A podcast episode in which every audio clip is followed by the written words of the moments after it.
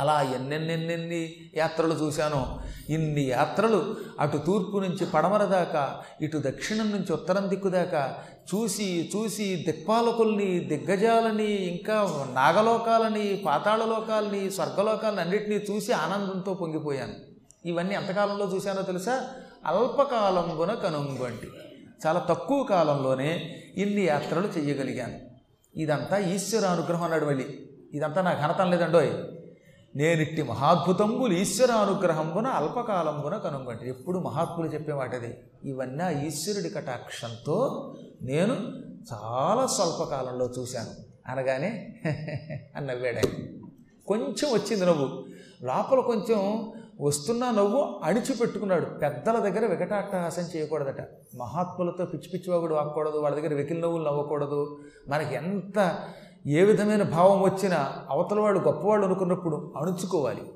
అందుకే ఆయనకి నవ్వు వస్తోంది, ఆ నవ్వుని అణుచుకున్నట్ట.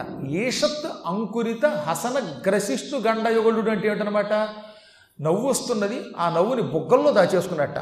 నవ్వాలనిపించింది కానీ నవ్వలేడు, అందుకని లోపల లోపల కుక్కున్నాడు. ఒక్కొక్కప్పుడు మనకు ఆవులంత వచ్చినప్పుడు మనం నోరు నొక్కుంటామే, అలాగా నవ్వుని అదుపులో పెట్టాడు. అంటే దీన్ని బట్టి మహాత్ముల దగ్గర ఎక్కువగా నవ్వకూడదని కూడా తెలుస్తుంది కదా. ఆయన బాగా చదువుకున్నవాడు కదా, ఎందుకు నవ్వు వచ్చింది అందుకని?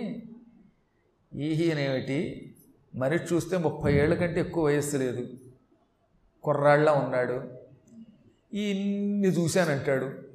ఎక్కడి హిమాలయ పర్వతం, ఎక్కడి ఉదయాద్రి, ఎక్కడి పశ్చిమ పర్వతం, ఎక్కడి దక్షిణాద్రి, ఇవన్నీ చూశానంటాడు. అది చూశాను, ఇది చూశాను, ఓ డప్పాలు కొట్టేస్తున్నాడు.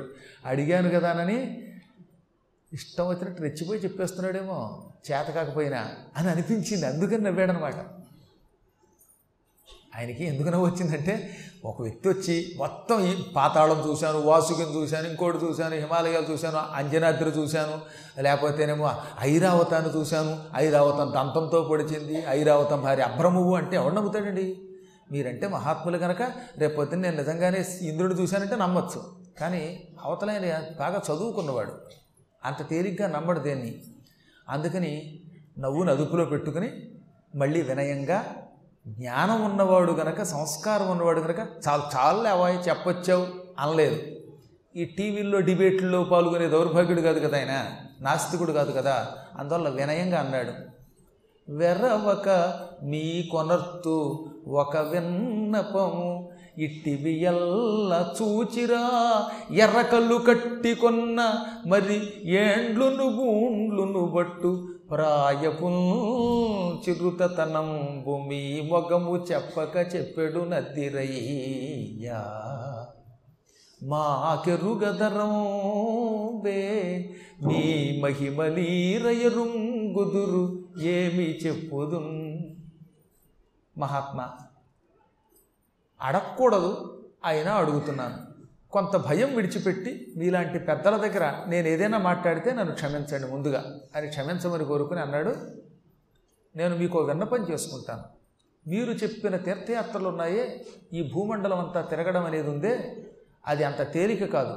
ఎరకలు కట్టుకున్న, రెక్కలు కట్టుకుని గరుత్మంతుడంత వేగంగా ఎగిరితే కూడా ఎన్నో సంవత్సరాలు పడుతుంది. గరుడునికి మళ్ళీ రెక్కలుండి వేగముగా ఎగరగలిగితే, చకచక ఎగరగలిగితే, అలాంటి వాడు కూడా కొన్ని సంవత్సరాలు తిరిగితే కానీ చూడలేడు. ఎందుకని? ఎగిరి వెళ్ళినా చూడొద్దండి. అక్కడ మనకి ఎంత విమానాలున్నా వెళ్ళాలి, చూడాలి, తిరగాలి, అంత తేలికేం కాదు.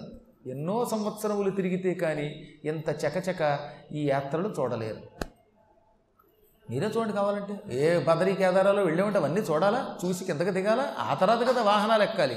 ఎంత వేగముగా వెళ్ళినా కొన్ని కొన్ని వింతలు విశేషాలు చకచక చూడలేము. అందులో ఎంత ప్రపంచం చూడాలంటే ఎన్నేళ్లు పడుతుందో ఊహించలేము. మీ ముఖం చూస్తే చిన్నపిల్లాళ్ళ ఉన్నారు, 30 ఏళ్ళు ఇంచుమించుగా మీ ముఖంలో నాకు అనిపిస్తున్నది. అంటే ముఖాన్ని బట్టి వయస్సుని అంచనా వేయచ్చు. మీ ముఖం చూస్తే 30 ఏళ్ల వయస్సు కలిగిన వారిలా కనపడుతున్నారు. ఇంకా మూలంలో అయితే లేబ్రాయం అన్నాడు, మరీ లేత అన్నాడు, 25 ఏళ్ళు అన్నాడు ఏకంగా. ఇందులో కాస్త అలసాని పెద్దలు గారు 30 ఏళ్ల లోపు కనపడుతున్నావు నువ్వు.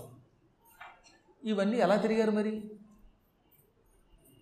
ఏమో మీరు సిద్ధులు, మీ మహిమ మీకే తెలియాలి, మీ మహిమ ఏమిటో మీకు తప్ప మాకు తెలియదు కాబట్టి అడుగుతున్నాను, ఎలా చూశారు అన్నాడు అన్నమాట చివరికి. ఏమో మీ గొప్పతనం మాకేం తెలుస్తుందండి, మీరు ఎలా చూశారు, ఇంతకీ ఎలా చూసుంటారు అని కొంచెం వ్యంగ్యంగా అనగానే, ఓహో అదా నాయనా అన్నాడు ఆయన. అనినా పరదేశి గృహపతి కనియన్ సందేయము తెలియని అడుగుట తప్ప. నాయన ఇందులో ఏం తప్పు లేదు, మనకు ఏదైనా అనుమానం వచ్చినప్పుడు ఆ అనుమానం అవతల వాడిని అడిగి నివృత్తి చేసుకోవాలి, సందేహం వచ్చినప్పుడు సందేహానికి సమాధానం తెలుసుకోవాలి, అందువల్ల ఏమీ తప్పు లేదన్నాడు ఆయన. సందేయము తెలియ అడుగుట తప్ప వినవయ్య. ఇప్పుడు చెబుతున్నా విను, నువ్వు నా వయస్సును చూసి 30 ఏళ్ళు అనుకుంటున్నావు, ఈ భూమి కంటే ఒక్కరోజు ముందు పుట్టాను అన్నాడు ఆయన. కానీ ఆయన 30 ఏళ్ళ వాడి కింద కనపడుతున్నట్ట. మూలంలో చెప్పాడు భూమి కంటే ఒకరోజు ముందు పుట్టాట, ఈయన పుట్టాకే బ్రహ్మగారి నుంచి తర్వాత భూమిని సృష్టించాడు ఆయన, అంత పెద్దవాడిని. మరి నువ్వు అడగచ్చు, అంత పెద్దవాడివైతే గడ్డాలు మీసాలు బడుగ్గా పెరిగిపోయి ముసలాడివైపోయి ఉండాలి కదా, గట్టిగా 50 ఏళ్ళు వస్తేనే నెత్తి మీద వెంట్రుకలు కనపట్టలేదు, ఉన్న 4 వెంట్రుకలకి రంగు వేయలేక బోళ్ళు ఖర్చు పెట్టుకుని యాత్ర పడిపోతున్నారు జనాలు. అటువంటిది మరి మీరు ఇంత పెద్దవారైతే మీకు ఎక్కడా ముసలితనం కనపట్టం లేదేమిటని. వినవయ్య జరయు రుజయును చనకంగా వెరచు మమ్ము సిద్ధుల మొగుటం, మేము సిద్ధులం, సిద్ధుల దగ్గరకి ముసలితనం రాదు, మరణం రాదు, రోగం రాదు, కాబట్టి నేను జరామరణములను రోగమును నా సిద్ధత్వం ద్వారా జయించాను, అందుకే నేను నిత్య యౌవనంతో ఉంటాను. అందుకే మనకి ప్రారంభంలోనే ఔషధ సిద్ధుడు అన్నారు. మనకి మార్కండేయ పురాణంలో ఈ కథంతా మార్కండేయుడు క్రోష్టికి చెబుతున్నాడని చెప్పానే, ఈ మార్కండేయుడు కూడా ఔషధం వేసుకుంటాడని మనం అరణ్యపురంలో చెప్పుకున్నాం మహాభారతంలో. మార్కండేయుడు ప్రతి 1000 ఏళ్ళకోసారి ఒక గొప్ప ఔషధం తయారు చేసుకునేవట, ఆ ఔషధం మింగేవట. మింగితే ఆ ముసలితనంతో ఉన్న ఆయనకి ఒళ్ళంతా మంట వచ్చేస్తుంది, ఓ 1 వారం రోజుల పాటు కదలలేడు ఆయన.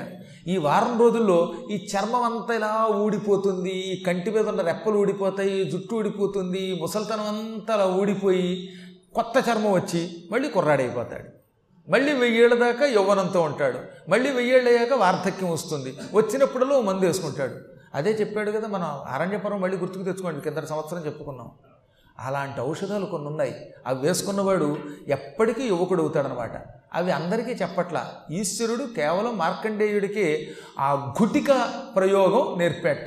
గుటిక తయారు చేసుకుని వేసుకునేటువంటి గుటికే గుళిక అయింది మనకి. గుళికలు తయారు చేసే ఒక విద్య ఆయుర్వేదంలో ఉంది. ఏమన్నా దొరికితే నేను కూడా ట్రై చేస్తాను, నేను వేసుకోవడం మొదలెడితే మీకు కూడా ఇస్తాను. ముందు నేను వేసుకున్నాక, నా మీద ప్రయోగించుకున్నాక మీకు ఇవ్వాలి. తీరా ఒళ్ళంతా వండిపోయి ఆ తర్వాత నేను ఏదైనా అయిపోయి అనుకోండి, నేను ఏదైనా అయినా పర్వాలేదు, మీకు ఏదైనా అవ్వకూడదు. అందులో కొంచెం ప్రాక్టీస్ అవసరం, ఏమో ఎప్పటికి వస్తుందో తెలియదు, అది పక్కన పెడితే అలాంటి ఎన్నో రకాలైనటువంటి మందులు మా దగ్గర ఉన్నాయి, ఔషధ సిద్ధులం, కాబట్టి మమ్మల్ని జరా రోగం చేరవు, అందుకే నేను ఎంతకాలమైనా ఇలాగే కుర్రాళ్ళ ఉంటాను. అర్థమైందా ఇప్పుడు? కాబట్టి నన్ను చూసి తక్కువ అంచనా వేయకు, అదో పక్కన పెట్టు, నా వయస్సు పక్కన పెట్టు, వయస్సు ఎంత ఉంటేనే లేకపోతేనే. నీవు చెప్పిన ఈ యాత్రలన్నీ నిమేషమాత్రంలో ఎలా వెళ్ళగలుగుతానో తెలుసా నేను, అది చెబుతాను. చెప్పే ముందు నీకు ఇంకో మాట, ఇది పరమ రహస్యం, ఎవరికి పడితే వాళ్ళకి చెప్పకూడదు, నీ మీద అభిమానం కలిగి చెబుతున్నాను, నువ్వందరికీ లీక్ చేయకే. మళ్ళీ ఇప్పుడు నీ దగ్గర సెల్ ఫోన్ లేదు కదా, తొందరపడి ఈ కొంతమంది రికార్డ్ చేస్తారు, అలా రికార్డు చేసి ఎవరికి చెప్పవు కదా అని కొంచెం హాస్యం వాడి, ఇది పరమ రహస్యం, నీ భార్యకు కూడా చెప్పకిప్పట్లో అని ఏకాంతంగా చెప్పేట. పరమంబైన రహస్యమౌనైన దాపన్ చెప్పెదన్ భూమి నిర్జర వంశోత్తమ పాదలేపమను పేరంగల్గు దివ్యౌషధం పురసం వీశ్వరసకృపంగలిగే తద్భూరి ప్రభావం పునన్ చెరియింతు పవమాన మానస తిరస్కారిత్వరాహంకృతి. నాయనా ప్రవర, ఇప్పుడు ఆ రహస్యం చెబుతున్నాను, ఇది పరమరహస్యం, ఎవరికీ చెప్పకూడదు, అయినా నీకు దాచకుండా చెబుతున్నాను విను. నా దగ్గర ఒక ఔషధం ఉన్నది, నా దగ్గర ఒక పెట్టుంది, అది పేమ్తో తయారు చేసినది సజ్జ. మనం చూసారు పూర్వం వైరులతో అల్లేవారు సజ్జలని, అలా ఈయన ఏం చేసేట, అడవుల్లో వచ్చేటటువంటి ఒక పేము కర్ర యొక్క వైరులతోటి ఆ బద్దీలతోటి అల్లుకున్నటువంటి ఒక సజ్జ తెచ్చుకున్నాడు.